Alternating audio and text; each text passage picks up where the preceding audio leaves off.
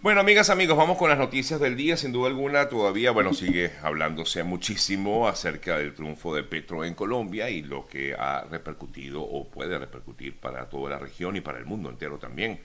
Muchos se preguntan acerca de las relaciones, cómo van a ser esas relaciones entre Estados Unidos y Colombia ahora con Petro en el poder. Inclusive la, el equipo de CNN en español se hace estas preguntas y hacen un análisis bien interesante que los invito a leer cuando tengan la oportunidad, por supuesto, en la propia página de CNN en español, pero les comento algunos párrafos que ellos le eh, escriben aquí, eh, por cierto, a cargo del colega Estefano mm, Posebón, que es venezolano y trabaja para CNN. Y él, dice en este análisis, la victoria de Petro, las elecciones este domingo abre una, nueva página en la historia de las relaciones de mm, este país con Estados Unidos, eh, Colombia, que nunca ha tenido un presidente de izquierda,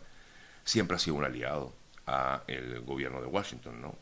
Pero la elección de Petro es en el cargo más alto e importante del país, podría cambiar radicalmente esta relación. Y por eso allí leemos, entre otras cosas, se extrae algunos eh, momentos de las declaraciones de Petro que le dio a la propia cadena CNN. Él dijo que tiene la intención de renegociar los acuerdos comerciales de Colombia con Estados Unidos, planea abrir un diálogo en torno a tres temas principales, la protección de la selva amazónica, el poner fin a la guerra de las drogas eh, y alejar la economía colombiana de proyectos extractivos como combustibles fósiles, es parte de lo que decía Petro en esas declaraciones que en algún momento dio a CNN. Es probable que sus conversaciones futuras con el presidente Biden sean difíciles, con los, los, los dos líderes, perdón, con los líderes diametralmente opuestos en temas, sobre todo en las relaciones que tiene con Venezuela. Ayer comentaba yo en el resumen que hago siempre en, mis redes de las noticias más destacadas, que bueno, que la mayoría de los presidentes latinoamericanos eh, y sobre todo quienes, bueno, que ya prácticamente todos giran hacia la izquierda, han mm, recibido con beneplácito el triunfo de Petro, en el caso de por supuesto Maduro, de Díaz Canel, de Alberto Fernández, de también eh, el líder de Nicaragua, Daniel Ortega, de Lula da Silva, quien se perfila como uno de los eh, favoritos en Brasil. Todos, de alguna forma u otra, han eh, recibido con, mm, de buena manera el triunfo de Petro en Colombia. El ELN, que ayer sin duda alguna se destacaba la reacción que tuvo el Ejército de Liberación Nacional esta guerrilla que hace vida, por cierto, hoy en Venezuela, según eh,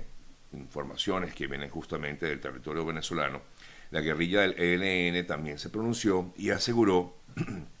perdón, que mantiene su lucha, va a mantener su lucha y su resistencia política y militar, pero también están dispuestos a buscar la paz, decía el ELN en un comunicado que ofreció este grupo guerrillero que además decía que piensan a como de lugar eh, avanzar en el proceso de paz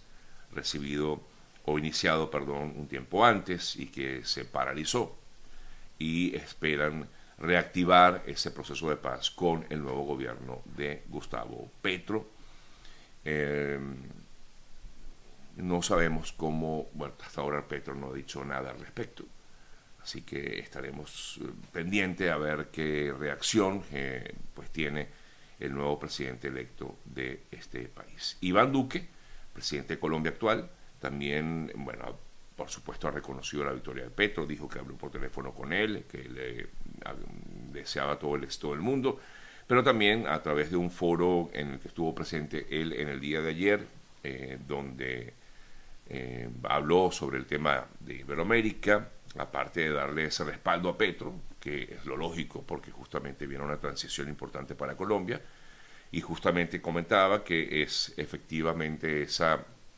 eh, espera dar o tener esa transición eh, armónica, pacífica, transparente y eficaz por el bien de Colombia. Los que asumimos la presidencia de nuestras naciones tenemos un gran reto, guiarnos por el orden constitucional, por la legalidad, por el respeto a las independencias de poderes y estar siempre al servicio de los ciudadanos.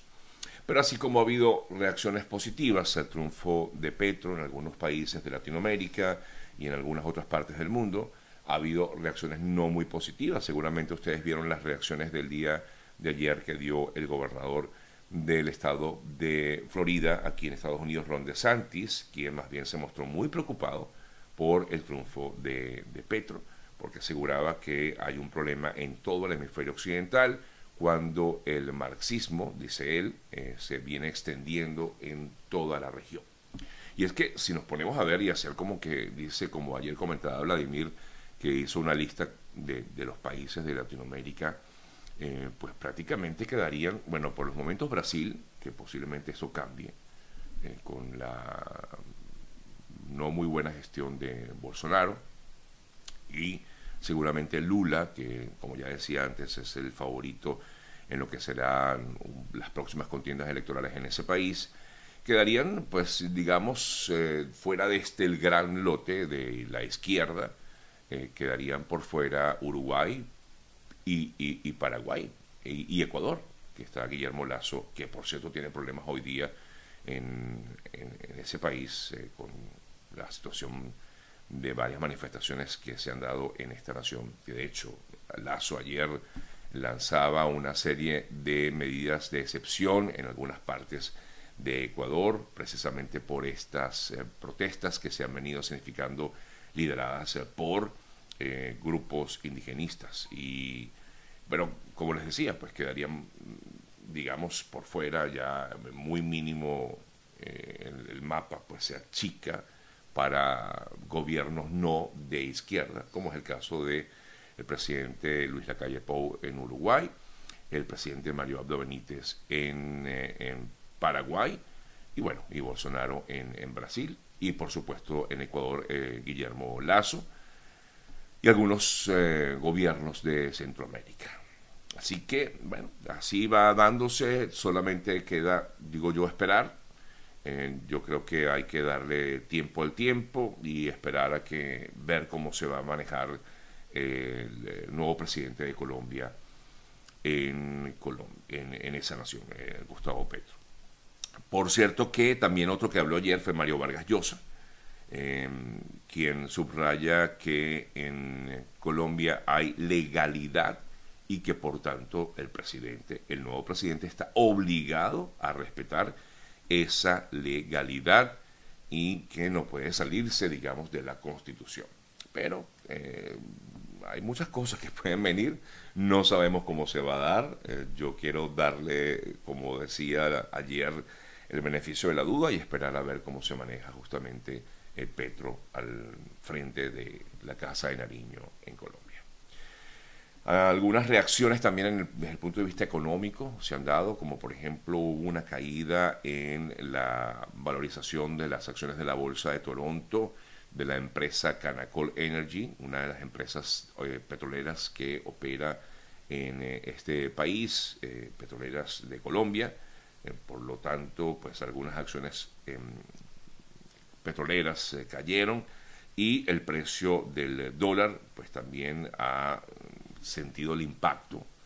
en eh, Colombia ante el triunfo de Petro. Cambiamos de tema y vamos a revisar otras informaciones. Eh, continúa este escándalo eh, por el avión que continúa estacionado en un aeropuerto de Argentina.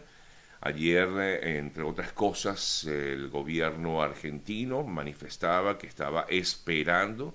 a pesar del duro informe que presentó el FBI, donde asegura que uno de los eh, pilotos de la aeronave sí tendría efectivamente algún tipo de relación con las fuerzas eh, Quds, el gobierno argentino insiste en que la teoría, eh, mejor dicho, que se trató esto de un vuelo de instrucción y quiere que el juez Federico Villena levante el impedimento que tienen los tribulantes de poder salir de Argentina en eh, información justamente dada en el día de ayer por parte del gobierno eh, de ese país. En informaciones que hoy leemos, permítanme revisar rápidamente aquí qué noticias nos trae el eh, medios argentinos. Yo normalmente leo el diario Clarín y justamente nos habla acerca de esto que acabo de comentar, que el gobierno quiere que la justicia deje ir del país a estos tripulantes e insiste que son instructores de vuelo. Es el argumento que ha sostenido hasta ahora el gobierno de Argentina. Por su lado, en Venezuela, uno de los que habló fue Diosdado Cabello, como representante del partido de gobierno, y decía eh, Cabello que eh, todo eh, gira a que pueda darse una especie de falso positivo y por eso dijo que hay que esperar a que los procedimientos se cumplan y que todo concluya de la mejor manera, decía él, porque considera que esto puede resolverse de forma diplomática.